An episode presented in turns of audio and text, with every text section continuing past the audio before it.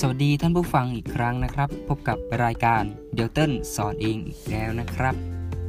วันนี้เป็น EP ที่ 2 แล้วนะครับ ผมก็จะมาสอนในเรื่องอการคิดดอกเบี้ย แบบฉบับเข้าใจง่าย ๆนะครับ ทุกคนสามารถเข้าใจได้ไม่ยากนะครับ สามารถทำเองได้ อย่างเช่น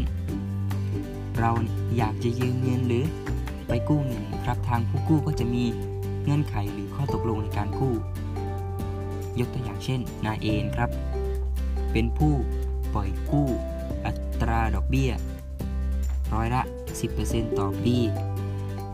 ในทางกฎหมายนะครับกำหนดอัตราดอกเบี้ยเงินกู้นะครับต้องไม่เกินร้อยละ 15%ต่อปีนะครับ หรือ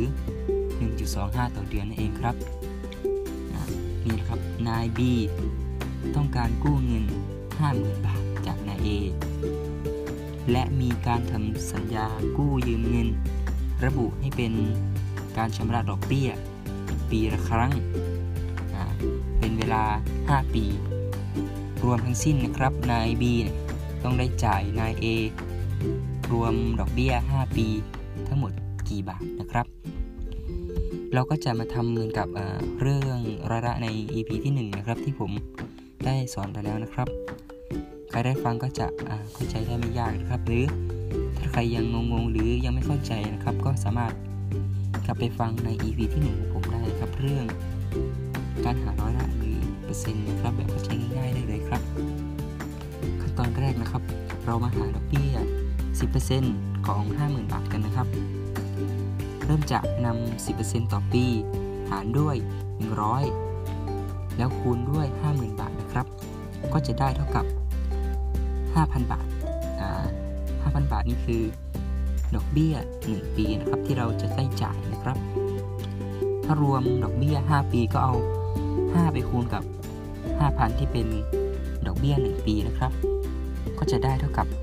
25,000 บาทอ่าดังนั้นนะครับดอกเบี้ยที่